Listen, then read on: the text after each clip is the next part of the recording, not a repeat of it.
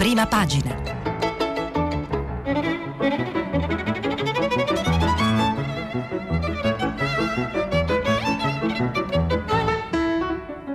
Questa settimana i giornali sono letti e commentati da Angela Mauro, inviata speciale dell'Afpost. Per intervenire telefonate al numero verde ottocento zero cinquanta trecentotrentatré. Sms e WhatsApp anche vocali al numero tre tre cinque cinque sei tre quattro due nove sei. Buongiorno, buona domenica a tutti. Oggi non iniziamo dal Covid, ma iniziamo dal processo a Salvini. Eh, ieri c'è stata l'udienza sul caso Open Arms. Il P M ha chiesto il rinvio a giudizio eh, per i fatti dell'estate duemiladiciannove, quando Matteo Salvini era ministro degli interni, e sotto la lente dei magistrati c'è la decisione dell'allora ministro di lasciare in mare centoquarantasette migranti tenuti appunto sulla nave della O N G Open Arms, che li aveva salvati in mare. È una sentenza, eh, cioè il fatto che il P M aveva deciso che eh, Salvini debba andare a processo, quindi l'ha rinviato a giudizio, è un fatto eh, politico e giudiziario che fa molto discutere eh, e che potrebbe provocare tensioni anche nella stessa maggioranza di governo.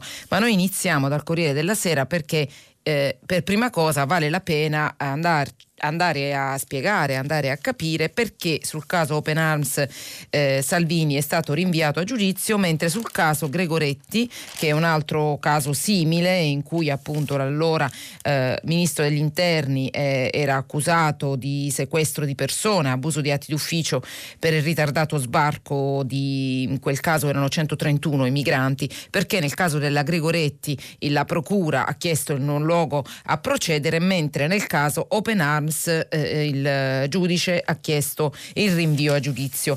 E andiamo a chiarirlo nel, leggendo l'articolo di Giovanni Bianconi, espertissimo di queste materie, sul Corriere della Sera, che è un giornale che titola, sceglie il titolo di apertura proprio per questo argomento: processo a Salvini e scontro, è il titolo di prima pagina.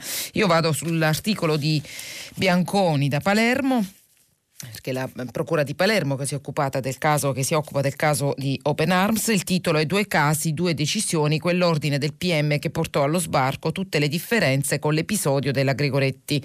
Allora, eh, qui dentro si respirava un'area più politica che giudiziaria, dice l'imputato Matteo Salvini all'uscita dell'aula bunker che ospitò il maxi processo alla mafia, fresco di rinvio a giudizio in mascherina nera ornata di tricolore e simbolo della Lega. Ma a parlare di politica, scrive Bianconi sul Corriere, durante l'udienza per il presunto sequestro di centoquarantasette migranti trattenuti a bordo della nave Open Arms sono stati soprattutto lui e il suo difensore, la senatrice leghista avvocata Giulia Bongiorno, che ha concluso l'arringa chiedendo il proscioglimento dell'ex ministro dell'interno perché il fatto non sussiste o per insindacabilità di un atto politico.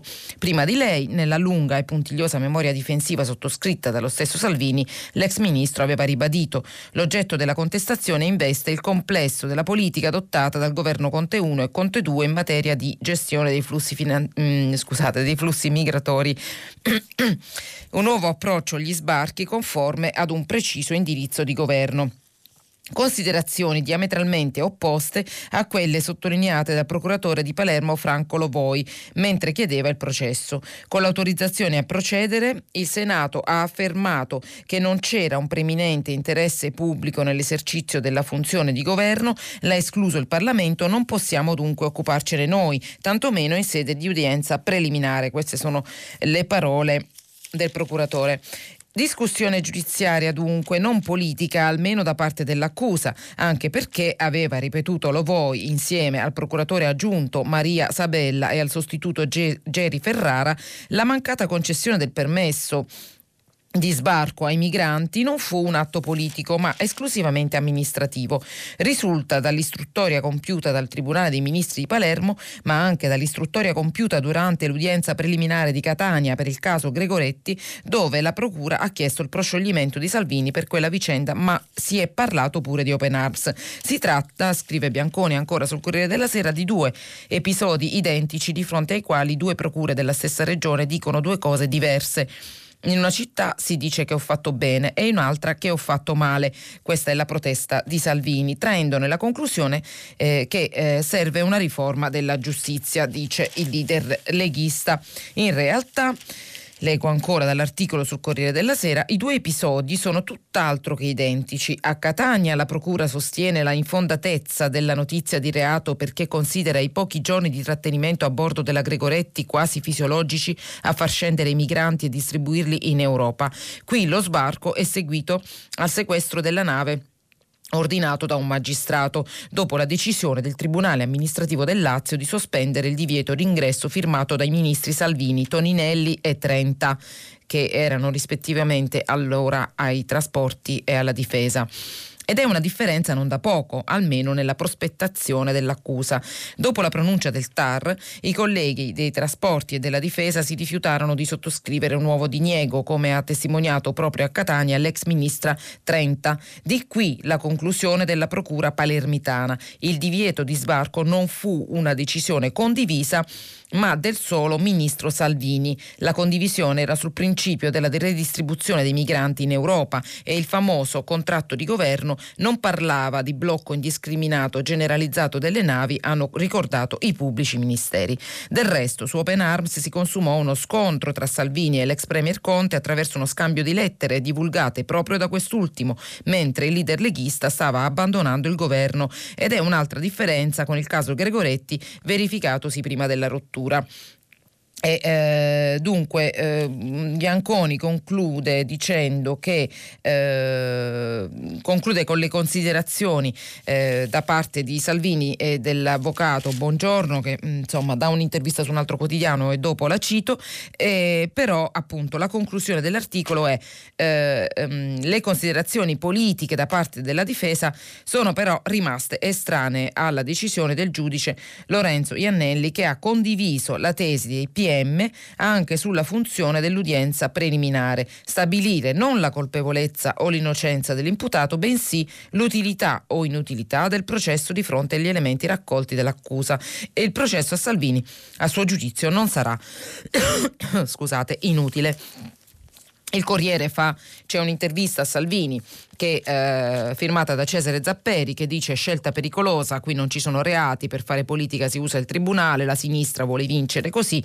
E, e poi c'è una, uno schema sulle tre inchieste che fa ordine un po' sulle tre inchieste che riguardano navi di migranti arrivate nelle acque italiane e bloccate dall'allora ministro dell'interno. Eh, cioè si parte dal caso Diciotti, per il quale, ricordate, ci fu il voto del Senato, allora c'era il governo Lega cinque Stelle, che eh, rifiutò, eh, negò l'autorizzazione a procedere nei confronti di Salvini. Il caso dei Gregoretti, per cui ci fu l'autorizzazione a procedere ma eh, la richiesta della procura è di proscioglimento, e adesso il caso Open Arms. eh, Eh, vedremo cosa deciderà il G U P. Ehm, no, scusate, cioè adesso il caso Open Arms con la richiesta di rinvio a giudizio eh, per Salvini da parte del G U P Iannelli. Eh, Massimo Franco sul Corriere della Sera dedica il suo editoriale a questo tema. Ve lo riassumo, va a, a sottolineare il fatto che eh, scrive: è verosimile pensare che quanto avviene succederà renderà più difficile la convivenza nella maggioranza ampia e già molto eterogenea guidata da Mario Draghi, e accentuerà la strategia leghista di muoversi in una zona grigia tra governo e opposizione, un limbo spregiudicato e logorante. A questo tema si dedicano tutti i giornali più di area centrodestra. Libero intitola, titola in prima pagina: Salvini in croce, il capitano rinviato a giudizio, i giudici scambiano Matteo per un rapitore, eh, botta leghista al processo di Palermo, a settembre via le udienze, l'ex ministro ci vada a testa alta ma rischia quindici anni di galera. La Verità, eh, la verità scrive: partita vinta ai tassisti del mare, il processo per sequestro di persona, l'ex ministro segna la resa definitiva dei politici ai magistrati, sancisce e sancisce che i confini in Italia sono stati aboliti per via giudiziaria, opporsi alla pretesa delle O N G di sbarcare i migranti tutti qui è infatti impossibile. E il giornale: Salvini sequestrato, tegola sul sul governo, casa Open Arms, l'ex ministro a processo per non aver fatto sbarcare centoquarantasette migranti, i manettari esultano, ira del centrodestra. Eh, c'è un'altra storia, ah no, prima volevo citarvi Luigi Manconi che eh, sulla Stampa ehm, dall'alto della sua esperienza ed dedizione ai diritti, e, insomma, e, e, come sapete e, e, è un punto di riferimento per eh, queste materie eh, qui, eh, eh, però sulla Stampa Luigi Manconi fa una riflessione politica su questa storia giudiziaria, eccola qui, vado a leggere eh, la conclusione e... Ehm, E dice, eh, facendo però un discorso politico non specifico giudiziario sul caso Gregoretti e Open Arms, eh, Manconi, Luigi Manconi scrive sulla Stampa: Matteo Salvini è stato indagato come il solo responsabile di una politica dell'immigrazione della quale, fattosi egli sguaiato megafono, si è trovato a rispondere davanti ai tribunali. Non c'è dubbio tuttavia che le responsabilità, qualora una successiva sentenza dovesse confermarle, non fanno capo solo a lui. Il governo di cui ha fatto parte ha condiviso l'ispirazione generale di una politica spesso in conflitto aperto con norme della Costituzione e del diritto internazionale, assecondandone la strategia ma anche la contre- concreta attuazione. Sullo sfondo resta la grande questione umanitaria rappresentata da un mar Mediterraneo ridotto a luogo di stragi, l'ultima quarantotto ore fa davanti alle coste tunisine, un mare che le strategie degli stati costieri e degli organismi dell'Unione Europea come Frontex hanno privato ormai di qualunque presidio di soccorso e salvataggio. Come si vede, una questione umanitaria che è al tempo stesso una enorme e irrisolta questione politica. Oh, ehm, su, lo, su Lega e tensioni di maggioranza segnalo anche l'intervista alla capogruppo del P D alla Camera, Debora Serracchiani, eh, sulla Repubblica. Ieri c'è stata l'assemblea del P D eh, eh, durante la quale, tra, tra le altre cose, Enrico Letta, il segretario, ha chiesto al governo di eh, attivarsi per la cittadinanza italiana a Patrick Zaki, ma di questo andremo a parlare tra un po'. La Serracchiani dice: Repubblica, noi facciamo la sinistra, la Lega invece mina il governo, eh, e ehm, ehm, insiste sullo io soli, dice serve al paese, ci sono bimbi nati qui che parlano italiano, troviamo un punto di equilibrio con il centrodestra. E, la trova, l'intervista la trovate su Repubblica. Oh, però c'è un'altra storia giudiziaria, di, un altro caso giudiziario che potrebbe avere anche risvolti politici sul governo, almeno secondo alcune letture dei quotidiani, e cioè la, il processo o comunque la, l'inchiesta, ancora inchiesta, eh, sul figlio di Beppe Grillo accusato di stupro insieme ad altri ragazzi. E, ci sono articoli un po' su tutti i quotidiani perché a giorni ci dovrebbe essere la decisione, eh, però per ora, scrive La Verità eh, eh, in prima pagina, stupro, la difesa di Grillo non convince eh, i P M, eh, c'è la foto in prima pagina anche sugli altri giornali di centrodestra che puntano su questo tema, però devo dire che mh, di, diversi quotidiani ne parlano, per esempio La Stampa: la procura non crede al figlio di Grillo, la ragazza costretta a bere e stuprata, nelle carte i dettagli della violenza avvenuta nel, nel duemiladiciannove in Sardegna, il giovane invece eh, dice che eh, è stato sesso consenziente. Leggendo verbali prima, adesso diciamo eviterei, anche perché eh, le descrizioni che ci sono nelle carte dei, Pinel, dei, dei P M, a quanto riportano i giornali, sono abbastanza raccapriccianti, poi chiaramente staremo a vedere cosa decideranno i giudici. Ehm, di, direi che possiamo lasciare questi argomenti per eh, parlare di Covid, ma parlando di Covid io inizierei dalla manifestazione degli artisti e dei lavoratori dello spettacolo, non solo gli artisti ma principalmente quelli che poi si occupano eh, dell'allestimento dei palchi, della sicurezza, che lavorano intorno ai concerti, alle rappresentazioni teatrali e che dall'inizio di questa pandemia non lavorano più, e hanno manifestato già a ottobre del, dell'anno scorso a Milano, ricorderete la scenografica foto che ha fatto il giro dei giornali e del web sui bauli eh, del, del, dei retropalchi, diciamo, dei, delle regie in, in disposti in piazza, in Piazza Duomo. Ieri c'erano soprattutto loro, sono stati loro, questa organizzazione Bauli in Piazza, che ha organizzato la protesta in Piazza del Popolo, una protesta disciplinata in cui hanno chiesto diverse cose, tra cui eh, ristori, non, non ristori eh, ogni tanto, ma un, qualcosa di molto più strutturale per un comparto che è davvero in crisi. Eh, però eh, devo dire che sui giornali non c'è moltissimo su questo argomento. La Stampa Eh, forse uno dei pochi, se non l'unico, ad averlo in prima pagina con una foto delle star in piazza che dicono liberate la musica, ed è un articolo di Michela Tamburrino mh, che ci racconta un po' eh, quello che è successo. Eh, io considero un evento importante anche perché appunto la cultura è forse una delle cose che ci manca di più, la cultura, la musica, i concerti sono le cose che tra le altre ci mancano di più in quest'anno di pandemia. E sempre continuando a parlare di pandemia, c'è ancora un po' di polemica sulle riaperture disposte dal governo venerdì scorso, riaperture di bar, ristoranti, come sapete, queste aperture graduali. C'è polemica nella maggioranza sul coprifuoco che, scrive Repubblica in prima pagina, rimane per tutto maggio. E, Eh, confermata la scelta del governo appunto di mantenere fino a inizio giugno la chiusura alle ventidue, il coprifuoco alle ventidue, ma pare che Matteo Salvini non sia d'accordo, a quanto scrivono i giornali, e eh, Repubblica evidenzia Salvini, dice lo cancelleremo. Stiamo parlando sempre del coprifuoco, la polemica c'è anche sulla, sulla Stampa eh, dove c'è eh, eh, ecco qui scontro sulle riaperture. Salvini via il coprifuoco ma il governo lo stoppa, quindi per ora la situazione è questa.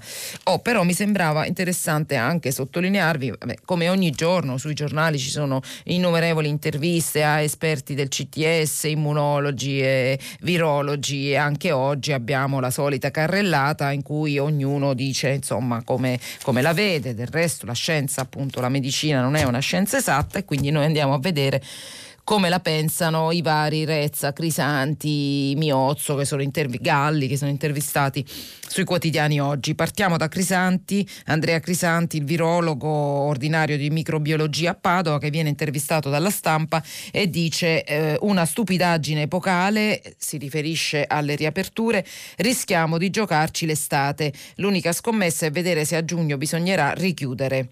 E poi ancora, di calcolato vedo ben poco, dovremmo aumentare i vaccini ma mi pare difficile superare i trecentocinquantamila. Ieri c'è stato questo record italiano di trecentocinquantamila dosi iniettate.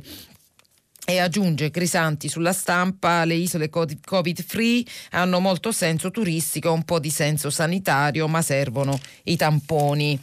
Eh, ancora però prendiamo, altri non la pensano come lui, sono più cauti, eh, sono più diciamo positivi, eh, comunque c'è cioè, Miozzo sul Messaggero eh, Miozzo sul Messaggero che dice, ecco Agostino Miozzo che è il eh, già dirigente della Protezione Civile, coordinatore del Comitato Tecnico Scientifico, eh, dice, ah no, Miozzo parla della scuola, test e lezioni all'aperto ma turni solo se serve, e, e, e dice tamponi a campione sulla scuola. Allora, già che sono arrivata all'argomento scuola, continuiamo su questo per ora, poi torniamo alle interviste agli esperti sul nodo delle riaperture, anche perché comunque la scuola riguarda anche il, l'argomento delle riaperture. Quindi Miozzo parla di test, tamponi a campione. Però c'è un problema, scrive il Messaggero, eh, caos rientro a scuola, eh, e, e riporta, non, non c'è solo il Messaggero a riportarlo ma anche altri quotidiani come ad esempio La Stampa, che tra l'altro ne parlava già ieri,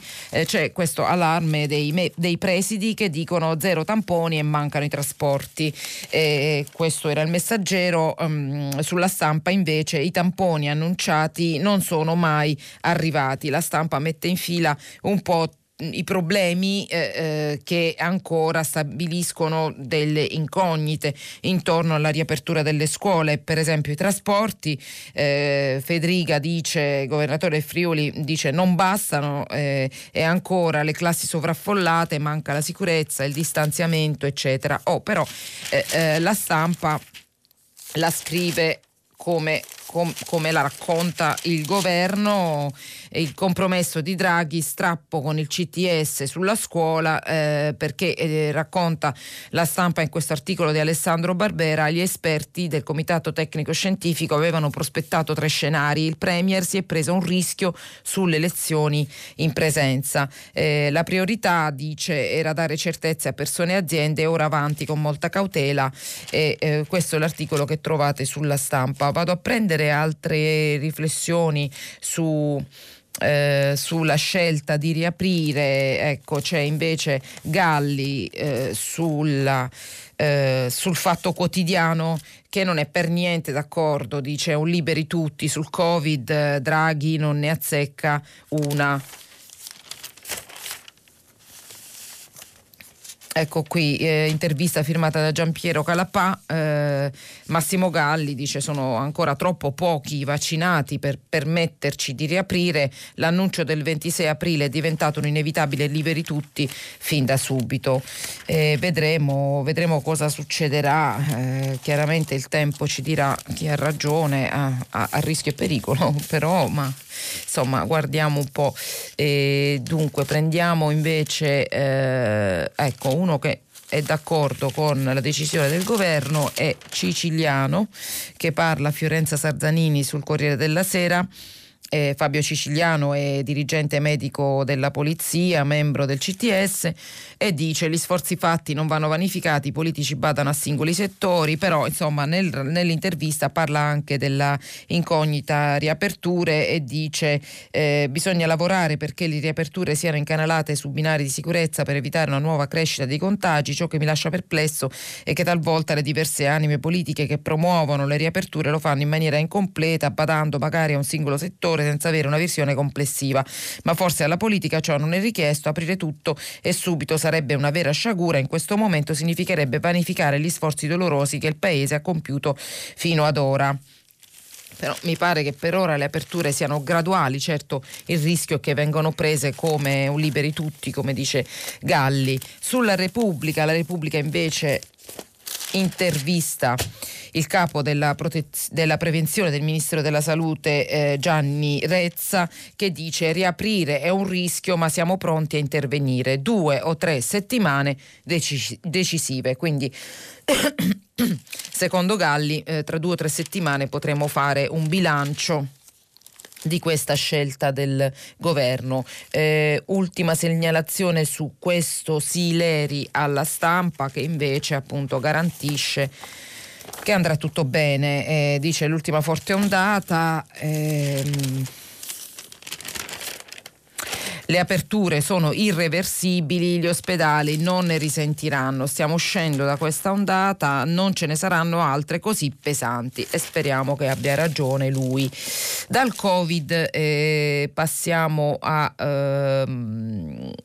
Ah sì, no, per inciso volevo segnalarvi due cose, che questo modello dell'open day, cioè di eh, diciamo far fare il vaccino a chi non si è prenotato per sfruttare le dosi in eccedenza, eh, utilizzata come tecnica per prima dalla Basilicata inizio settimana, sta facendo scuola un po' ovunque. Il Corriere ci parla del caso Sicilia e dice un successo le iniezioni senza prenotarsi, ma è sempre il Corriere che eh, ecco, questo volevo dirvi su Covid, e poi chiudiamo questa pagina. Eh, mh, ah, uh, dedica una pagina all'analisi delle reazioni avverse dei vaccini e eh, segnala innanzitutto che eh, su AstraZeneca ci sono dei casi di trombosi anche tra maschi over sessanta, eh, ma il motivo potrebbe essere dovuto al fatto che eh, Eh, spiega al Corriere della Sera eh, eh, Pier Mannuccio Mannucci Ricci, ricercatore di fondazione I R C C S all'ospedale al Policlinico di Milano, spiega: più si accumulano casi, più è chiaro che la popolazione diventa eterogenea e quindi se c'è un meccanismo immunologico alla base delle trombosi rare, ci sono due picchi di incidenza delle malattie autoimmuni, una nei giovani, nelle giovani donne tra i venti e i trenta anni, che sono i primi casi riscontrati, e un altro in tutti e due i sessi nelle persone anziane. I casi negli anziani sono pochissimi, ma ci sono.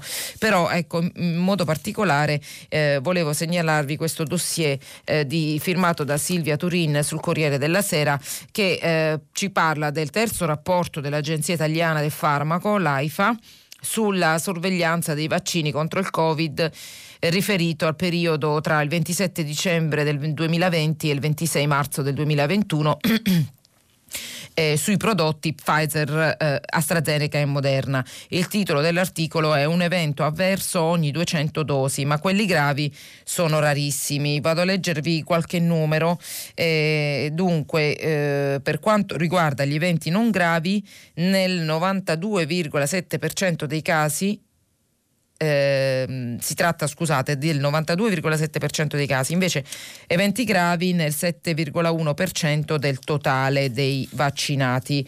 I tassi di segnalazione degli eventi gravi sono trentatré ogni centomila somministrazioni per Pfizer, ventidue per Moderna e cinquanta per AstraZeneca. Tra le reazioni gravi per Pfizer e Moderna abbiamo febbre alta, cefalea intensa, dolori muscolari, articolari e debolezza. Per Pfizer meno frequentemente sono riportate reazioni di tipo allergico, eh, come linfo eh, di tipo allergico, linfoadenopatia, parestesia, tachicardia, crisi ipertensiva e para- paralisi facciale. Con AstraZeneca febbre alta, tremore, vertigine, sincope, sonnolenza, dolore generalizzato. Complessivamente ci sono centodue segnalazioni con esito decesso, le cui cause sono sotto indagine. Sono uno virgola uno casi ogni centomila dosi, con età media di ottantuno virgola quattro anni. È un calcolo sulla base di un rapporto AIFA che trovate sul Corriere della Sera. Ecco, lasciamo la pagina eh, che riguarda vaccini, Covid e pandemia e prendiamo quella economica. Eh, il manifesto in prima pagina ha i dati Eurostat sui disastri economici della pandemia. Disastro nel primo anno del Covid, Italia peggiore nell'U E.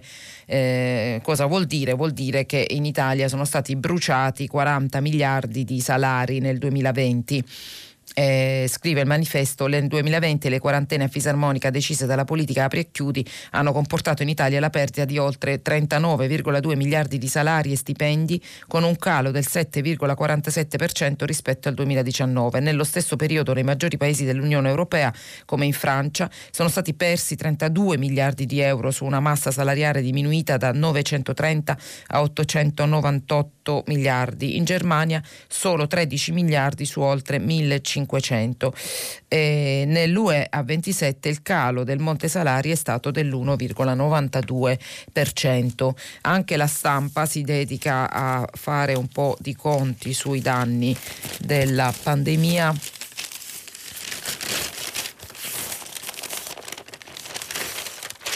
Sui conti, l'ombra della quarta ondata. Eh, dossier di Paolo Baroni sulla Stampa: cinquanta miliardi in fumo nel giro di tre mesi. Nel D E F il governo calcola l'impatto economico di un eventuale flop dei vaccini o del ritorno delle chiusure in autunno, quindi questa è una previsione. L'ipotesi peggiore costerebbe tre punti di P I L tra fine duemilaventuno e duemilaventidue.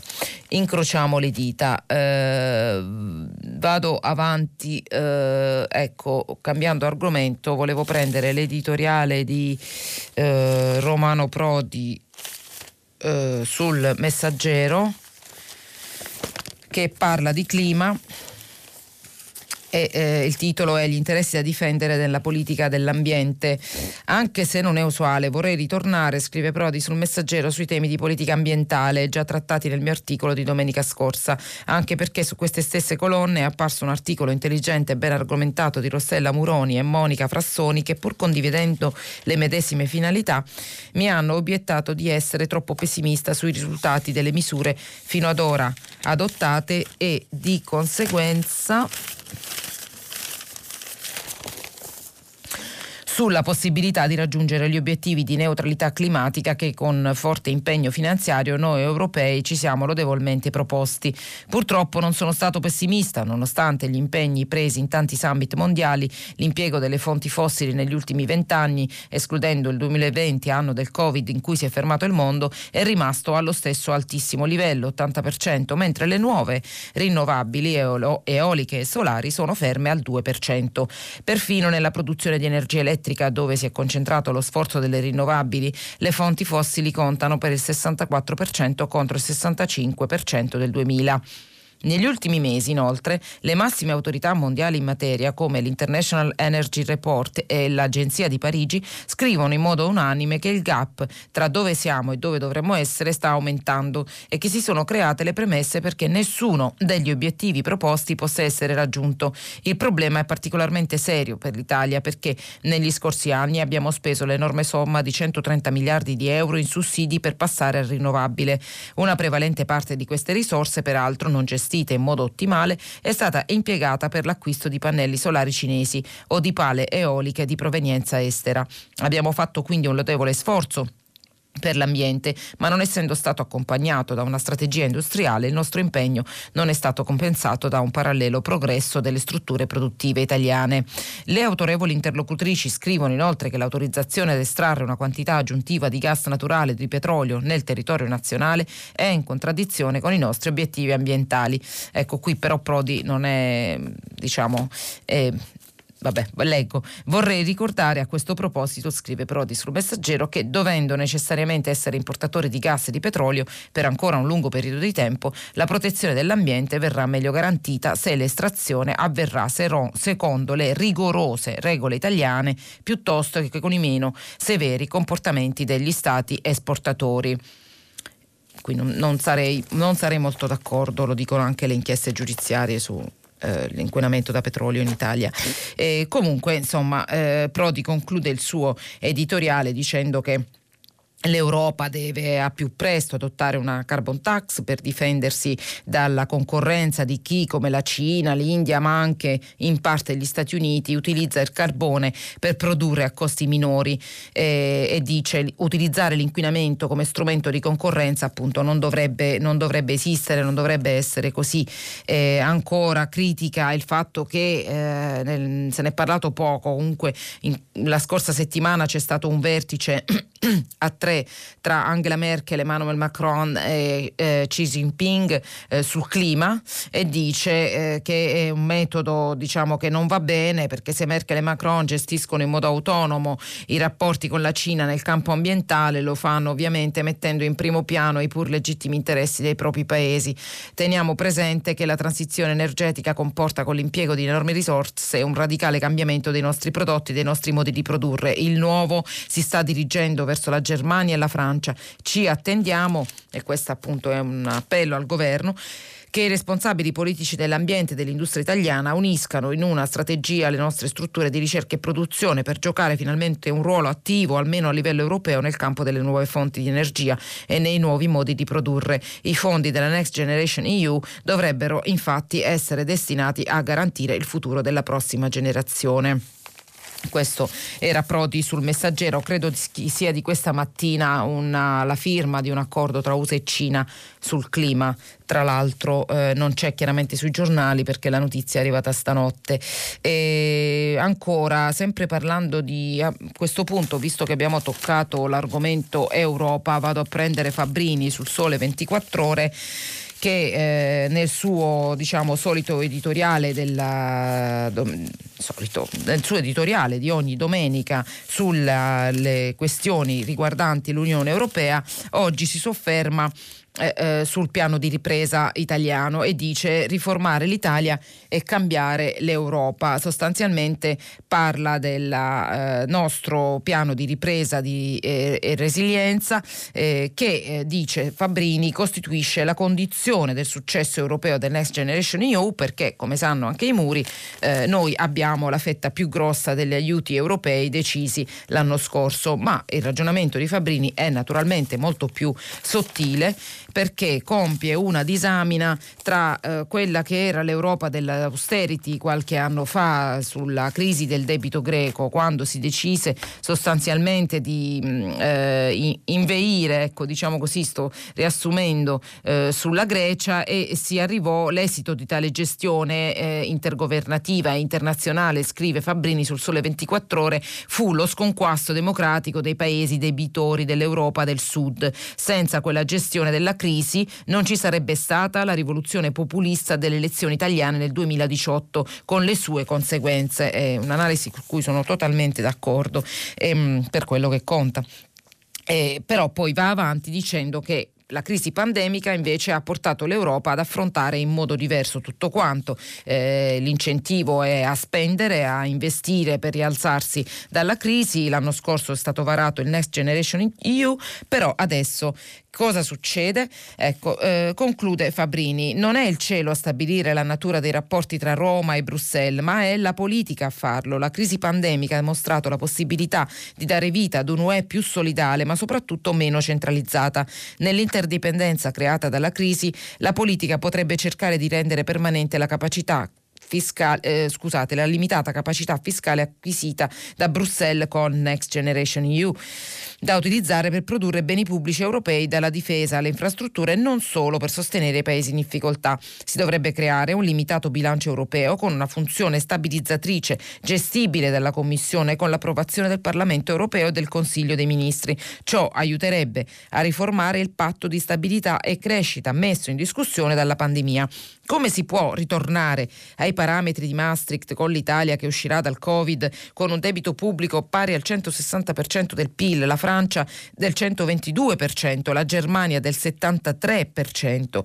Ci vogliono nuove regole per tenere insieme paesi strutturalmente disomogenei. Tutto ciò sarebbe irrealizzabile, e qui veniamo alla responsabilità italiana, se il governo italiano non si rivelasse incapace di portare il paese verso la nuova generazione. Ecco perché il successo del piano italiano è una condizione del successo europeo del Next Generation E U. Pensiamo all'Italia, non già alle prossime elezioni.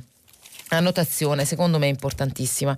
Oh, eh, volevo andare eh, sugli esteri, o meglio restare sugli esteri, visto che eh, comunque abbiamo parlato di Europa, parlando di Italia. Eh, su tutti i giornali trovate la notizia eh, che Navalny, secondo i medici del carcere dove è eh, detenuto in Russia, sarebbe in fin di vita, potrebbe morire da un momento all'altro per via dello sciopero della fame eh, che ha deciso di osservare da diverse settimane.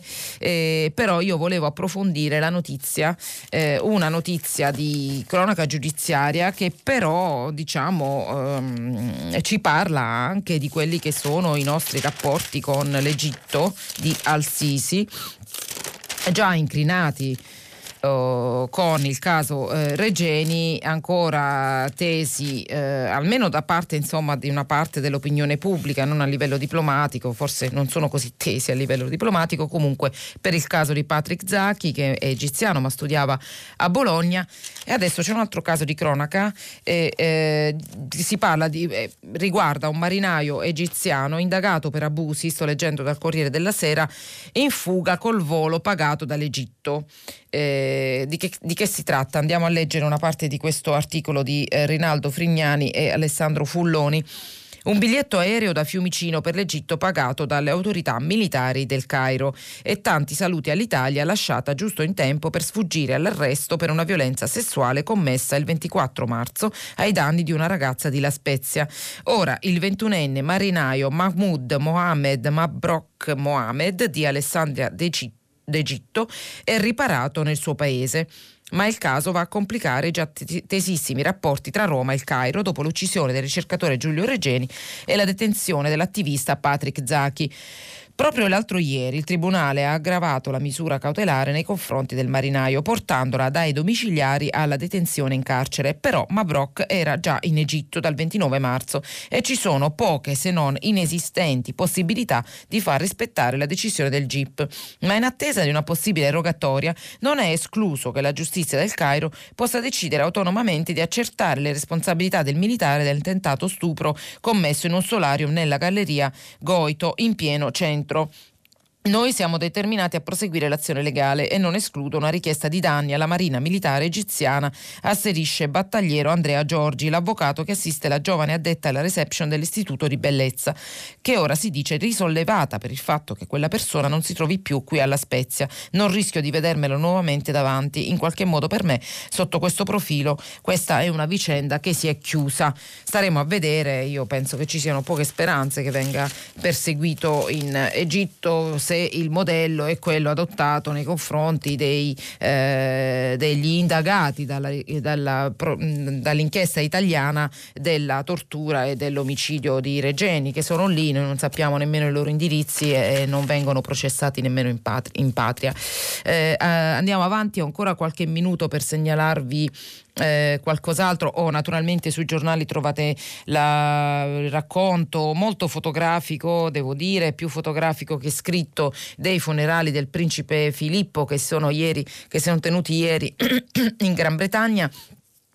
Eh, volevo solo accennarvi a una breve riflessione del, di Enrico Franceschini su Repubblica, che dice, eh, ci racconta Elisabetta ora è sola in una monarchia destinata a cambiare, e scrive: i migliori giornali del regno, Financial Times e Guardian, parlano della morte di Filippo come dell'inizio della fine di un'epoca, tramontata l'era di Elisabetta seconda, la più lunga della storia britannica. La monarchia non sarà più la stessa, non con Carlo, già settantaduenne ancora in attesa, che avrà necessariamente un mandato più breve, nemmeno in un futuro più lontano con William, che ha già manifestato l'intenzione di modernizzarla. Del resto c'è il rischio che neppure il reame rimanga lo stesso. Il Regno Unito potrebbe diventare disunito a causa della Brexit, perdendo la Scozia e l'Irlanda del Nord. Quando Elisabetta sposò Filippo esisteva ancora il British Empire, l'impero più grande della storia. A forza di rimpicciolirsi, un giorno al suo posto potrebbe rimanere soltanto la Little England. Se preoccupazioni simili si annidano nel cuore della sovrana non lo sapremo. Sappiamo ora che è più sola e ieri deve essersene resa conto anche lei. E questo era Elisabetta. Non ho moltissimo tempo per segnalare, per approfondire altre cose che mi ero segnata, eh, però ve le cito. Eh, su Corriere della Sera c'è una riflessione molto approfondita e interessante di Carlo Verdelli sulla legge Zan contro eh, la, l'omotransfobia e le liti sul lodo Zan. Scrive Verdelli: lenti e divisi sui diritti, l'anomi- l'anomalia italiana. Si fa notare nel pezzo che altri paesi come la Francia, come gli Stati Uniti hanno già adottato leg- legislazioni simili e noi siamo ancora qui a discutere. Eh, direi che sì, posso segnalarvi ancora qualcos'altro, forse abbiamo ancora un po' di tempo. Sempre sul Corriere c'è un'intervista a Letizia Moratti. Eccola qui, la lezione più territorio e ora un centro nazionale per le malattie infettive, eh, dice la nuova assessore al welfare e vicepresidente della Regione Lombardia ai primi, i primi, sui primi cento giorni in questa nuova carica. Eh, l'intervista la trovate sul Corriere della Sera e, e invece eh, su eh, un altro fatto di cronaca che volevo segnalare, eh, che c'è un po' sulle cronache romane ma anche sui quotidiani nazionali, è il caso, eh, una nuova violenza a Colleferro. Ricorderete l'anno scorso si è fatto molto discutere e ci sono state manifestazioni per quella pestaggio con purtroppo il decesso di Willy, il ragazzo Willy Monteiro Duarte, il ragazzo ucciso a Colleferro. Eh, ieri sempre a Colleferro ancora un pestaggio nel paese di Willy, grave un diciassettenne, scrive Repubblica, la vittima portata in codice rosso all'ospedale, due sospettati sotto torchio nella notte in commissariato. Ultima cosa, Avvenire, abbiamo parlato molto di clima oggi. Avvenire ha in prima pagina un'iniziativa della Chiesa sulla terra dei fuochi. Di che si tratta? Italia contaminata, si muove la Chiesa. Si tratta dell'iniziativa di settantotto diocesi contro tutti tutte le terre dei fuochi, non solo lì, quindi guarire e custodire la salute. Eh, sostanzialmente mh, si tratta di mh, un'iniziativa appunto che vuole inserire nei quarantadue siti di interesse nazionale i luoghi più inquinati del paese, molte delle quali hanno partecipato, molte di queste diocesi, diocesi che partecipano a questa iniziativa sono state al convegno virtuale con base ad Acerra. Eh, il cardinale Bassetti è un appello nominale dal sud al nord, dall'est all'ovest. Questo era Avvenire, eh, abbiamo chiuso la rassegna per oggi, vi aspetto per il filo diretto a tra po', diretto a tra po'. Angela Mauro, inviata speciale dell'Afpost, ha terminato la lettura dei giornali di oggi. Per intervenire chiamate il numero verde ottocento zero cinquanta trecentotrentatré. Sms e WhatsApp anche vocale al numero tre tre cinque cinque sei tre quattro due nove sei. Si apre adesso il filo diretto di Prima Pagina. Per intervenire e porre domande ad Angela Mauro, inviata speciale dell'Afpost, chiamate il numero verde ottocento zero cinquanta trecentotrentatré. Sms e WhatsApp anche vocali al numero tre tre cinque cinque sei tre quattro due nove sei. La trasmissione si può ascoltare, riascoltare e scaricare in podcast sul sito di Radio tre e sull'applicazione Rai Play Radio. Oh, aprire le scuole al cento per cento è una vera follia, sia perché docenti vaccinati sono pochi, specie in certe regioni, sia perché chi è vaccinato ancora non è immune, sia perché chi è vaccinato può comunque ammalarsi. È una decisione populista che produrrà quarantene e ulteriori disservizi. Questa era Marina, una dei nostri ascoltatori, ed era un sms che trovate pubblicato sulla pagina di Rai Play Radio, dove appunto abbiamo tutti gli sms che ci state inviando. Prima telefonata. Pronto? Sì, pronto? Buongiorno. Buongiorno, sono Giorgio di Pietrasanta. Io, signora eh, Mauro, sono un nonno tra gli ottanta e i novanta anni. Sì. Ieri sera alla trasmissione otto e mezzo mi ha stretto il cuore questo appello che è stato lanciato anche da qui presenti e dal professor Galli, perché c'è una situazione di sofferenza da un lato per il coronavirus e per un altro verso quella economica, della quale soffrono molte persone. Io mi sento un garantito tra gli ottanta e novanta, so che ho poco futuro, però sento nel mio cuore i miei nipoti e i nipoti di tutti. Vorrei dare un appello, un invito ai nostri politici, ai quali io ho scritto perfino una lettera mesi fa. Qualcuno ha risposto, ma senza una risposta senza sostanza, senza impegni, perché le spese che noi ci stiamo apprestando a fare sono tutte, tutte, tutte a debito. Il dottore, eh, eh, il nostro presidente del Consiglio attuale, dottor Draghi, è bravissimo in queste cose, però di fronte a una situazione eccezionale bisogna rispondere con risposte eccezionali, non con le cose belle e fatte bene però tradizionali del passato. Noi abbiamo in mente il fatto che il debito debba risolvere tutto. Questo debito si sta accumulando in maniera velenosa, da cui non riusciremo a uscirne fuori. Noi le risorse ce le abbiamo, ce le abbiamo in Italia le risorse. Io stesso, io con la mia famiglia ho duemilaottocento euro al mese per tredici mesi, ma quattrocento cinquecento euro per tre anni nella situazione eccezionale le posso dare, e come me tanti altri, mentre tanti non sono garantiti come me. Quindi questo è un problema di fondo che va affrontato con mentalità nuova e coraggiosa. Grazie. Io inviterei i nostri politici a avere testa e coraggio e pensare a cose future e non soltanto a cercare di rubacchiare qualcosina al presente.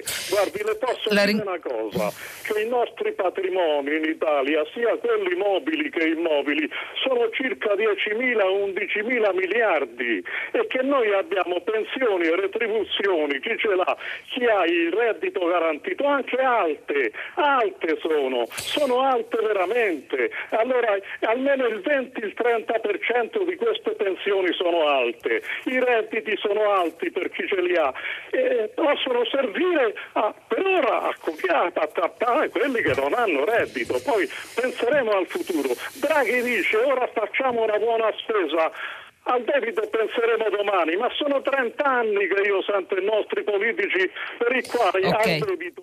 Ok, io la ringrazio, ho capito il suo punto. Guardi, però eh, mh, al debito penseremo domani. Però io penso che su questo davvero i tempi stanno, stiano cambiando, nel senso che eh, come leggevo prima dall'editoriale di... di Fabbrini sul Sole ventiquattro Ore, eh, abbiamo vissuto l'epoca della, diciamo, dell'austerity, dei, dei vincoli di bilancio, eh, abbiamo visto come tutta l'Europa si è diciamo eh, ha solidarizzato con se stessa contro la Grecia, tutti gli stati europei si sono uniti contro la Grecia e l'hanno strozzata. Quell'epoca è evidentemente finita, nel senso che eh, la, la pandemia l'ha fatta saltare. L'anno scorso il patto di stabilità è stato sospeso nel giro di ventiquattro ore. Io mi ricordo che per il mio giornale avevo intervistato qualche giorno prima Joseph Stiglitz, che mi diceva: con questa pandemia bisognerebbe sospendere il patto di stabilità. Mentre lo ascoltavo pensavo sì, vabbè, non lo faranno mai. Qualche giorno dopo l'hanno fatto, evidentemente lui forse gli era arrivato, gli era arrivato qualche spiffero, non so, comunque sia è successo qualcosa di straordinario, e io sono convinta che sul debito succederà qualcosa di straordinario, anche se sarà dura a, da, a partire da fine anno e tutto l'anno prossimo, perché non è possibile. C'è già, lei l'avrà visto sicuramente, un appello di economisti capeggiati da Piketty, e ce ne sono tanti altri, che parlano della proposta di cancellare il debito che gli stati hanno contratto per le spese da Covid. È una idea che fa sobbalzare sulla sedia molte persone che la pensano diversamente, eh, sembra un'idea diciamo impossibile, irrealistica, impossibile da mettere in, in pratica, però secondo me eh, io non dico che succederà esattamente questo, eh, è complicato. Uh, la Lagarde, per esempio, dalla B C E, nuova governatrice della B C E, ha, ha detto che non si può fare, che è contro i trattati. Insomma, c'è una discussione però comunque accesa su questo tema, e già il fatto che ci sia una discussione, una discussione che solo fino all'anno scorso avremmo definito impensabile e assolutamente impossibile, è già un fatto che secondo me deve essere registrato. In più eh, eh, effettivamente altri paesi, anche la Germania, che finora ha avuto un pareggio di bilancio, la, eh, praticamente eh, e che ha voluto il pareggio di bilancio in Costituzione, cosa che hanno votato tutti gli stati europei, ma quasi nessuno lo rispetta, tranne la Germania fino a prima della pandemia, l'Olanda e qualche altro paese frugale. Anche la Germania si troverà in una situazione di, eh, sur, di, di, di, di debito aumentato al settantatré per cento, se non sbaglio, poco rispetto al tetto del sessanta per cento e rispetto a noi, però comunque per loro è, diciamo, è un problema. Per cui io prevedo discussioni accese su questo, con un esito effettivamente tutto da fini- definire. Molto dipende da noi, eh, e, e, e ha ragione Fabbrini a dire dipende da quanto facciamo bene il piano, il piano nazionale, dimostrando che siamo capaci comunque di accettare queste sfide, ma poi chiediamo, vabbè, però sul debito noi, non, non potete strozzare un'economia economia con eh, bisogna inventare, essere creativi e cercare nuove ricette. Quanto alle rendite garantite di alcuni in Italia, io capisco il suo ragionamento, potrei anche condividerle, ma condividerlo, ma eh, guardo la realtà, eh, bisogna sempre misurarsi con i margini che ci sono nella realtà. Non penso che sia molto popolare il suo ragionamento, purtroppo. La ringrazio. Pronto? Sì, buongiorno, pronto. Sono Federico di Alessandria. Eh, mi permetto di fare una riflessione amara e cercherò di non cedere all'invettiva, perché poi non, non permette di capire nulla. Io sono stato, ho settantuno anni, sono stato vaccinato la settimana scorsa, ho aspettato per un anno e rotti eh, l'arrivo del vaccino come la liberazione, insomma, no? Uh-huh. Il fatto di poter avere una speranza in più di sopravvivenza, e con me la persona a cui voglio bene, eccetera eccetera. Ora mi domando perché devo vivere questo momento con il terrore, con l'angoscia. Una data che doveva essere ricordata, credo, sui libri di storia come la, tipo la scoperta dell'America, un fatto eccezionale, cioè in un anno eh, si riescono a produrre quasi cinquanta vaccini, se non vorrei sbagliare, una, una, una grande quantità di vaccini in meno di un anno, quando normalmente ce ne vogliono otto. Eh, e per cui questa, che dovrebbe essere la, la, una cosa incredibile, deve essere vissuta in, in questo modo eh, ansiogeno. A cosa pazzesco si riferisce in particolare? Mi riferisco al fatto che eh, eh, la la più grande vittoria dei Novax, direi questo, di enfatizzare eh, la pericolosità dei vaccini in maniera spettacolarizzarla, eh, sensazionalizzarla in maniera abnorme da parte eh, non so di quali interessi, perché non sono competente, ma sicuramente da parte della stampa in modo irresponsabile nel suo complesso, mi scusi, eh, in modo irresponsabile eh, eh, ed incredibile ai miei occhi. Vede, anni fa avevo sentito che il tasso di vaccinazione negli asili eh, di New York dei quartieri della upper class, cioè della, delle, delle persone più ricche, era inferiore a quella del Mali, e non capivo, adesso ho capito, adesso ho capito. Io non capisco perché eh, una grandissima eh, eh, cosa epocale come quella di aver avuto in un anno una risposta a un'epidemia di questa portata debba diventare la tragedia che stiamo vivendo, e cioè lo stop and go di questo non va perché ha avuto otto casi sospetti, quello lo fermiamo perché eh, ecco, adesso non vorrei fare il briatore di turno perché sono anche emozionato a dire queste cose, però sinceramente non capisco la società civile, la, la parte eh, eh, migliore della, de, della, della società civile, come faccia a non rendersi conto che bisogna fare argine rispetto a questa cosa, il più grande regalo al sta... populismo. Ho, ho capito. Ok, allora mi dà l'occasione per segnalare il fatto che eh, ieri effettivamente ci sono state due manifestazioni Novax, una a Milano e una a Bergamo, e ci sono dei piccoli resoconti sui giornali.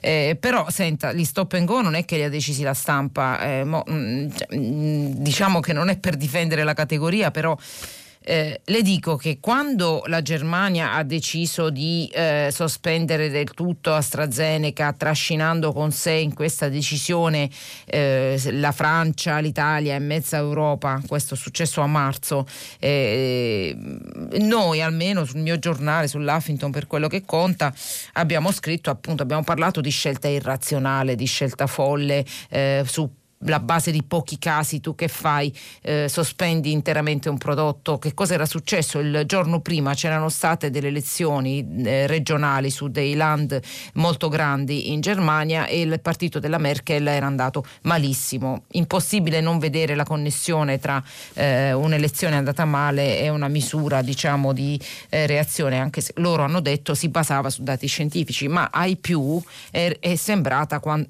quantomeno un po', oh, un po' irrazionale, appunto, tanto che il giorno dopo lo stesso Draghi ha sentito Macron e prima ancora del responso dell'EMA hanno fatto capire che avrebbero ripreso la somministrazione con AstraZeneca. Ok, dopodiché, e pensavamo tutti che la storia fosse finita lì, dopodiché che cosa è successo? Che sempre in Germania hanno deciso di limitare AstraZeneca agli over sessanta e hanno ricominciato a parlare di reazioni avverse, eccetera, e sono rimasti più o meno isolati in quel giorno. Sono passati un po' di giorni e l'allarme è scoppiato anche all'EMA, nel senso che l'EMA poi ha ammesso che ci sono dei forti collegamenti, hanno usato proprio questa frase, forti collegamenti tra i casi eh, di reazioni avverse e eh, AstraZeneca.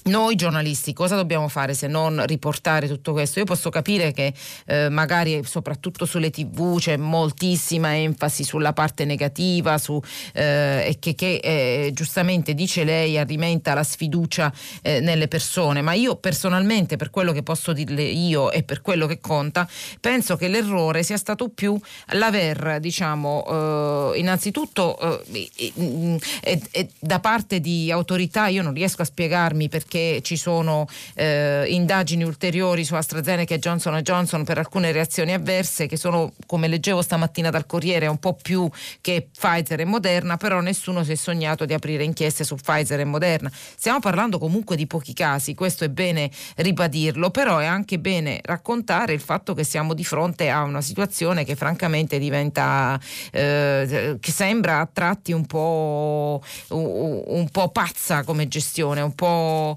E però da un lato, dall'altro lato penso che l'errore principale sia stato il fatto di aver raccontato che i vaccini sono la liberazione, la certezza, come la chiama lei, quando era impossibile, quando pur essendo una cosa, e lo ribadisco perché non sono assolutamente Novax, una cosa necessaria, è l'unica arma che abbiamo contro il Covid, se non una delle poche armi che abbiamo oltre ai farmaci contro il Covid, non sono chiaramente una liberazione, nel senso che non lo sappiamo e sono stati sviluppati nel giro di un anno, che è pochissimo per un tempo di ricerca e di sviluppo di eh, questi metodi, di, di, di, dei vaccini, e, e la sperimentazione è evidentemente ancora in corso. È meglio che ce lo diciamo per non rimanere del Delusi, delusi dopo, e, e, e, e penso che sia un'operazione di, di verità eh, fare questo ragionamento.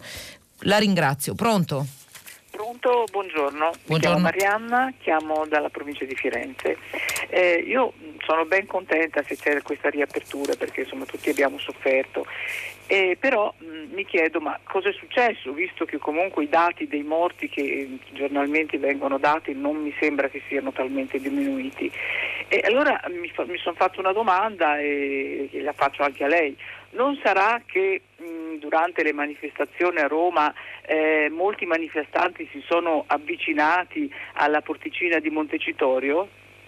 Ma no, guardi, io non, sì, le, allora, le manifestazioni a Roma sono state effettivamente un campanello d'allarme che hanno portato sulla scena un, un disagio che c'è, perché c'è gente che appunto non lavora da un anno o ha lavorato eh, poco da un anno, oppure addirittura ha perso il posto di lavoro. Però io... Guardi, non voglio pensare che al governo non sapessero che questo disagio mh, c'era, cioè, non, non penso che gli servisse la manifestazione per vederlo, o almeno vorrei sforzarmi di pensare così. Io penso che, come abbiamo detto più volte anche in questi giorni, eh, la motivazione è, è anche di carattere economico, e il fatto che... Eh, che evidentemente con ristori e sostegni mh, non, non si riesce ad accontentare più.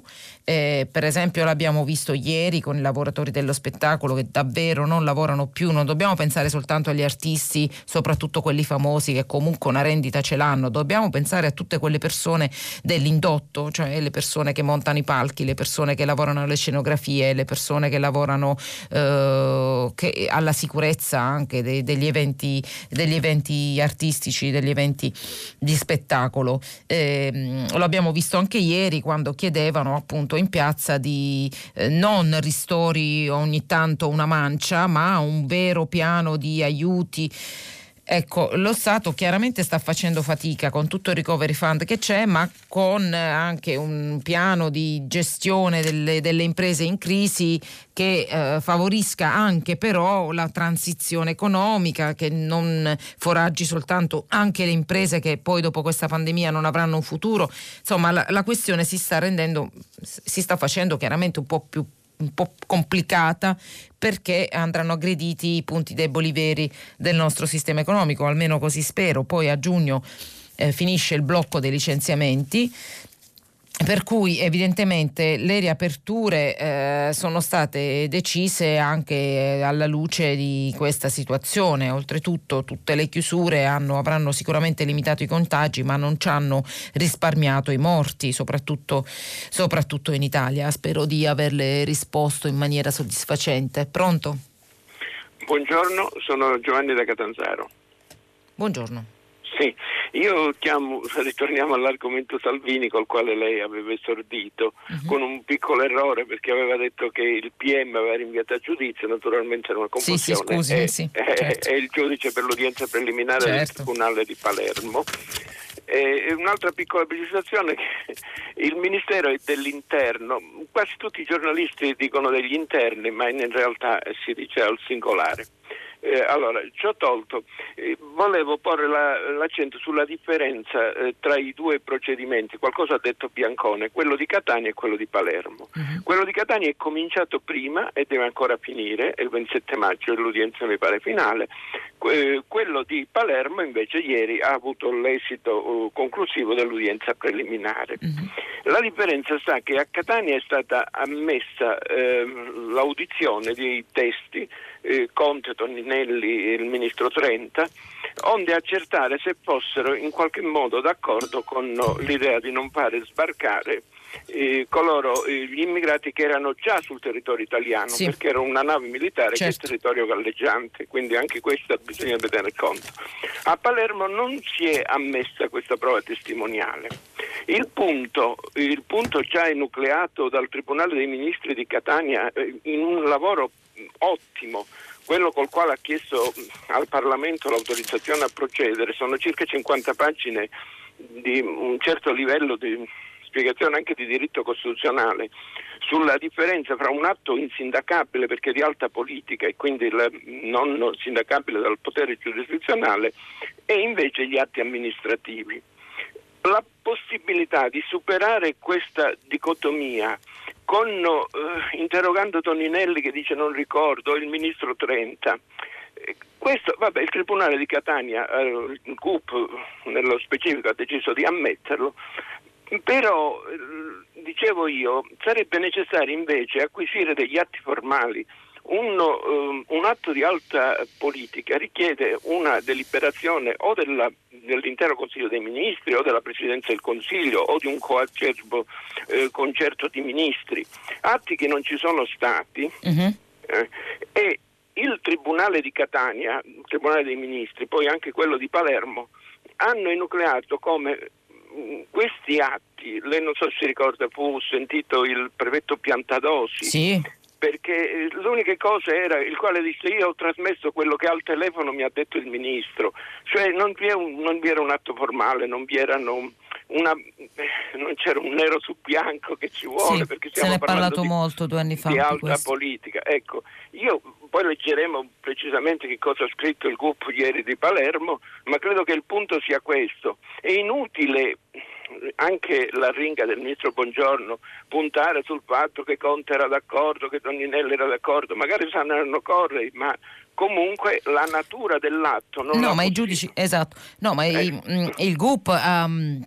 ha sottolineato il fatto che eh, eh, quando poi è arrivato il l'ho letto dal pezzo di Bianconi quando, che, che, quando poi lo sbarco eh, dopo la decisione del Tribunale amministrativo di sospendere appunto il divieto d'ingresso firmato da, dalla, dai ministri Toninelli e Salvini, ah, Scusate, no, ecco, dopo, dopo la pronuncia del T A R, ecco, scusa, mi stavo confondendo. I ministri dei trasporti, che allora eh, il ministro del tras- dei trasporti era Toninelli e della difesa Trenta, si rifiutarono di sottoscrivere un nuovo diniego, come appunto ha, ha testimoniato a Catania l'ex ministra Trenta. E eh, mh, i P M si sono soffermati su, questa, eh, su questo fattore, concludendo che appunto non ci fu una mh, decisione condivisa, ma la decisione fu del solo Salvini, e questo penso che sia uno dei pilastri della,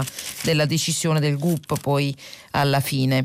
Comunque la ringrazio perché ha fatto una descrizione molto attenta dei, dei, de, di entrambi i casi giudiziari. Grazie. Pronto? Sì, buongiorno, mi chiamo Silvano e telefono dalla provincia di Firenze. Premesso che io ho ottantasette anni, mia moglie ottantacinque e siamo stati vaccinati già con la seconda dose, però mi risulta che nell'età fra settanta e settantanove anni ci siano ancora moltissimi in Toscana da vaccinare che stanno perdendo la testa dietro il computer per cercare di entrare nelle prenotazioni, perché hanno visto, un amico ha detto guarda hanno riaperto il portale, uno fa tutta la pratica, quando arriva in fondo scusi è in ritardo, il portale è chiuso. Allora io dico, siccome la pubblica amministrazione ha tutti i codici fiscali nostri, ha tutti gli estremi del nostro tesserino sanitario, non si può pretendere persone che hanno settanta settantanove anni che siano tutti eh, come dire eh, in, In, in, in, in, in grado di intendere e di volere per quanto riguarda la connessione internet e roba del genere. In genere sono più i nipoti che devono fare questo tipo di lavoro. Allora, visto che hanno tutti questi estremi della nostra vita, che se ci deve arrivare una multa ci arriva dopo due giorni, perché non fanno una... non sono loro che anziché aprire portali ci mandano una bella telefonata o ci mandano un messaggino che è sempre già qualche cosa di più complicato che la telefonata, ma leggibile anche attraverso i nipoti, e ci dicono: guardi, il giorno tal di tale si presenti dove deve presentarsi alla tal ora, e ci vaccinano. Ma non si può pretendere che tutti siano digitalizzati, soprattutto nell'età fra settanta e settantanove anni. Mi sembra sia un comportamento scandaloso, che se tutti gli accidenti che vengono mandati arrivassero a destinazione, io credo che la giunta regionale toscana, maggioranza e opposizione, sarebbe azzerata. È uno sfogo, ma eh, la prego di prenderlo in considerazione. Eh no, grazie, grazie. Raccogliamo il suo sfogo, anche perché io, nel, per quello che conta nella mia cerchia, l'ho sentita, l'ho sentito lo stesso sfogo anche da altre, da altre persone. Effettivamente non si può pretendere che soprattutto la popolazione più avanzata in età eh, sia digitalizzata. C'è anche gente che non ha figli o nipoti che possano occuparsene. Ci sono però anche dei paesi, delle comunità, anche soprattutto piccoli paesi, almeno per quello che so io, eh, dove gli anziani sono stati chiamati o dal medico curante o dalle A S L per vaccinarsi. Ecco, ci sono anche degli esempi, degli esempi positivi. Poi effettivamente dipende molto dalla regione, dalle regioni, perché la sanità è in capo alle regioni, quindi ci sono regioni che vanno meglio, meglio organizzate, e regioni che Eh, Eh, non vanno affatto bene. Si parla molto del caso Calabria, per esempio, come esempio di disorganizzazione. Io la ringrazio per averci segnalato che de- delle cose che non vanno anche in Toscana. Grazie, vado ai vostri messaggi che strazio. Gli esperti di Covid, scrive Gaetano da Torino, eh, in tutti i talk show, la si smetta di caricarli delle conseguenze sociali delle chiusure, argomenti di pertinenza squisitamente politica, che la scienza parli semplicemente per comunicati qualificati di risultati della loro ricerca quando ci sono, al resto della società la scelta di farne tesoro se lo vogliono, se lo vuole. Eh, basta con passerelle degli scienziati così banalizzati, li si lasci lavorare, la scienza non lo merita. Pronto, buongiorno. Buongiorno, sono Grazia da Torino. La chiamo perché vorrei richiamare l'attenzione dell'informazione sulla morte della dell'avvocatessa turca che è stata incarcerata perché difendeva la, i diritti umani di alcune altre persone turche, ed è morta per il, aver fatto la, il digiuno, ehm, la, la, come si dice, la, lo sciopero della fame in carcere. È stata portata in ospedale ma è morta, e nessuno lo dice. In questo momento, secondo me, la cosa più importante per difendere veramente la cosiddetta nostra patria, tipo Salvini eh, dice, è difendere la democrazia e i diritti umani che l'Italia e l'Europa hanno sempre difeso. E, e, e, e la stampa dovrebbe veramente indignarsi. Ma lei, lei sta parlando in prima pagina, sì, che è morta questa, questa avvocatessa perché difendeva i diritti umani. E allora come si deve chiamare Erdogan? Dittatore oppure democratico? Mm.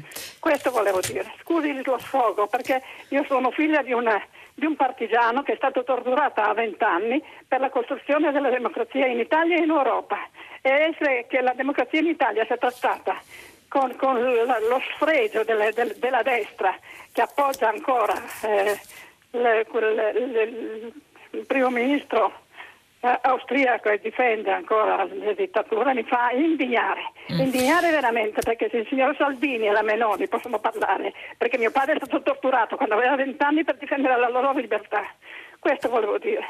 Io la ringrazio. Eh, sì, il punto però, andando un po' avanti rispetto a, mh, alla polemica su Erdogan dittatore, le frasi di Mario Draghi, eh, il punto è cosa succede ora. Eh, allora, ci sono state eh, delle parole molto precise, hanno aperto un caso diplomatico con la Turchia, c'è chi pensa che sia stato giusto dire e parlare in questo modo, c'è chi pensa eh, che invece è controproducente. Il punto che eh, mi chiedo io, eh, appunto, eh, sul quale mi interrogo dopo aver registrato la scelta di Draghi di essere così netto e anche eh, chiaro sulla figura del presidente turco, cosa che ho apprezzato, però mi chiedo adesso che succede, quali sono gli atti che il governo italiano eh, compirà eh, nei confronti del governo turco per fare in modo che sui diritti ci siano progressi.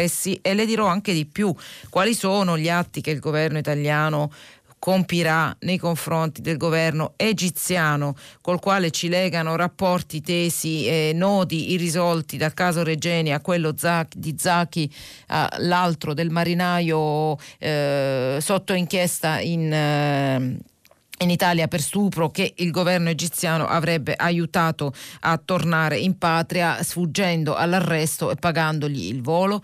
Quali sono gli atti diplomatici, non diplomatici, insomma cosa farà il governo italiano per farsi rispettare su, eh, per far rispettare i diritti e per farsi anche rispettare su questioni che poi, eh, violazioni dei diritti che ci hanno riguardato direttamente, perché hanno interessato cittadini italiani come Regeni o, o cittadini eh, legati a noi come Zaki, che studiava a Bologna. Grazie, altra telefonata, pronto? Buongiorno, sono veramente Bolzano. Sì. Mi sente? Sì, buongiorno. Ah, buongiorno a lei. Ma volevo solo un po' il suo parere. Mm, ieri ho sentito una telefonata in merito al, eh, ai cantieri della nuova linea di Val di Susa, nuova linea ferroviaria. E, mm, io ho l'impressione che il trasporto ferroviario in Italia sia sempre stato un po' una cenerentola.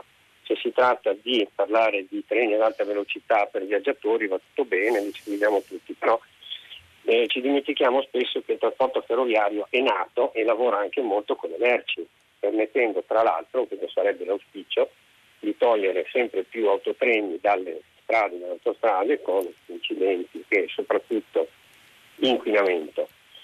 Eh, noi qua in Alto Adige abbiamo in costruzione, ormai è stato abbastanza irreversibile, eh, il tunnel del Brennero, che fa parte di, di una linea nuova che andrà da Verona a Monaco.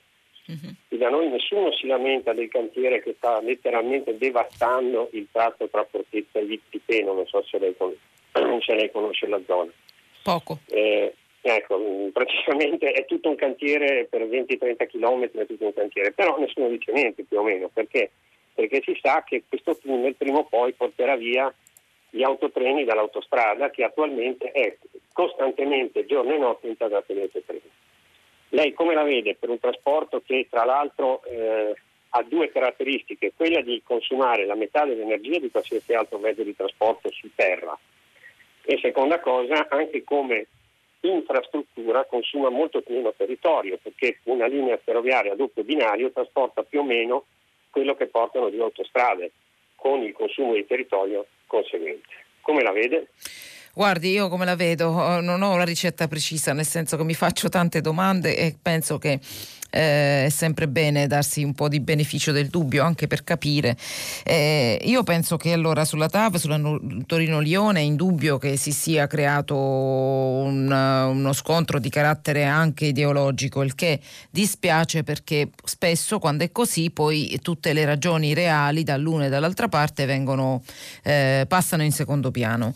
Eh, Per fare un esempio che diciamo non c'entra niente con la TAV, TAV però il meccanismo secondo me è stato un po' lo stesso, sul M E S eh, col passato eh, governo si è prodotta la stessa cosa, ecco, eh, con tutti i tifosi del M E S che dicevano ah ma se l'Italia non lo prende faremo una brutta fine. Adesso con Draghi si è dimostrato che possiamo farne a meno e eh, questa cosa è stata tolta dal tavolo e si è capito che era diciamo strumentale nello scontro politico.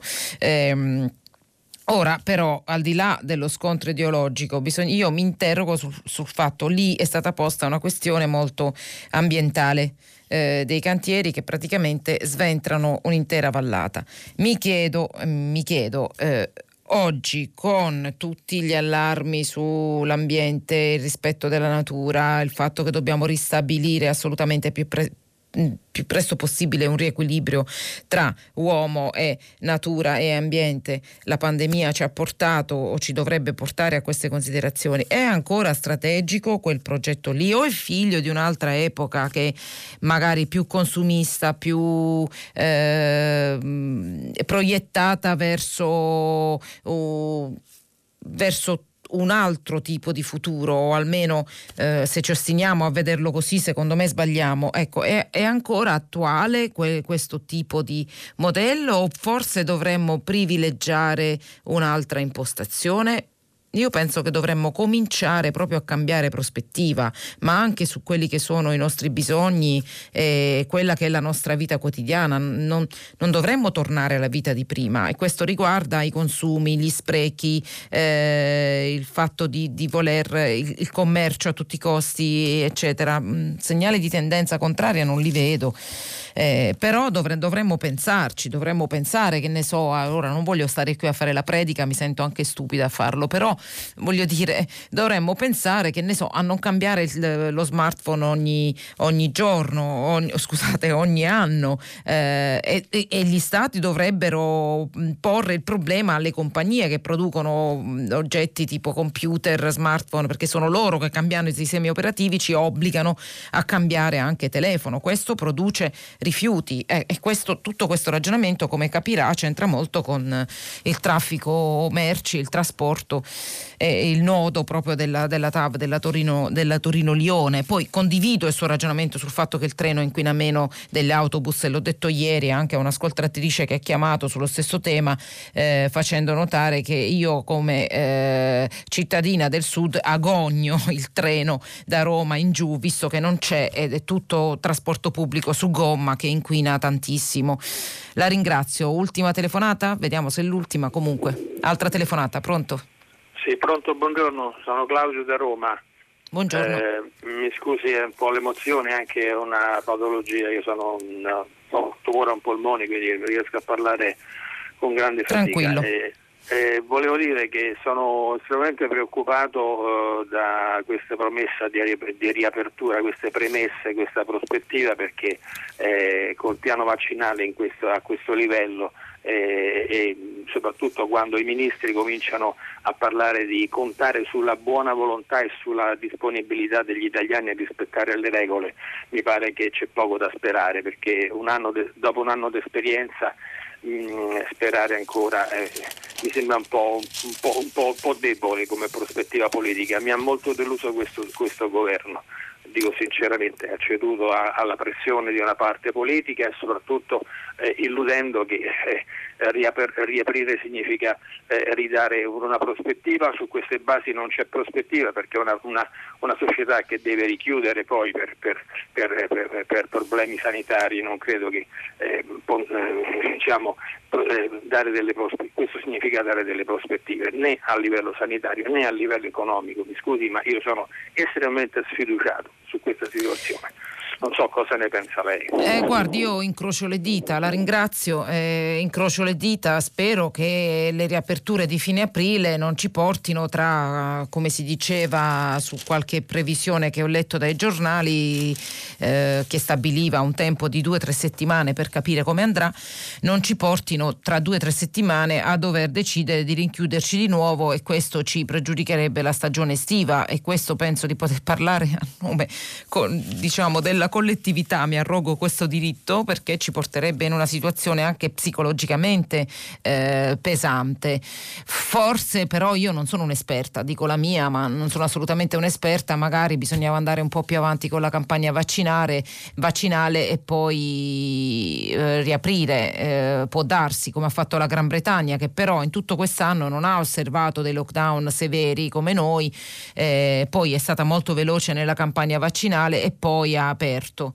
Eh, guardi, staremo a vedere. Io condivido le sue preoccupazioni, mi sforzo di essere un po' ottimista, incrociando le dita. Eh, grazie. Ultima telefonata, facciamo in tempo? No? Sì, sì. Velocissimi. Eh, ecco. Bernardo, buongiorno, sono Bernardo dalla Val di Susa.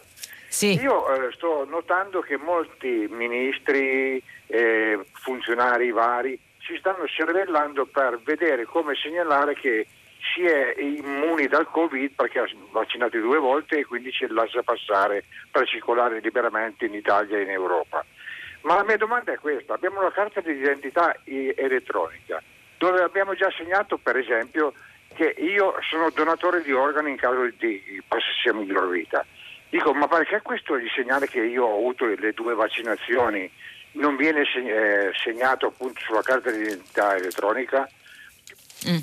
forse perché non tutti ce l'hanno? Mm, non lo so, guardi, non, non le so rispondere su questo. Tra l'altro mi dispiace, ma non ho nemmeno il tempo, devo chiudere perché abbiamo finito qui la mia settimana di conduzione di Prima Pagina, termina oggi. Io ringrazio tutta Radio tre, ringrazio la regia, i ragazzi della redazione che hanno contribuito a fare questo programma. Domani lascio il testimone a Luigi Contu, direttore dell'ANSA, che condurrà Prima Pagina nel corso della prossima settimana. A tutti voi buona domenica, potete riascoltarci sul sito di Radio tre o sull'app Rai Play Radio. Alla prossima.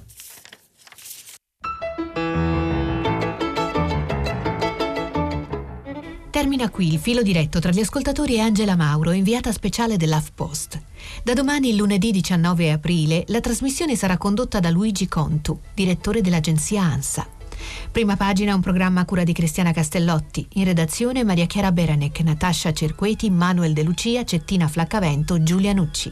Posta elettronica primapagina chiocciola rai punto it.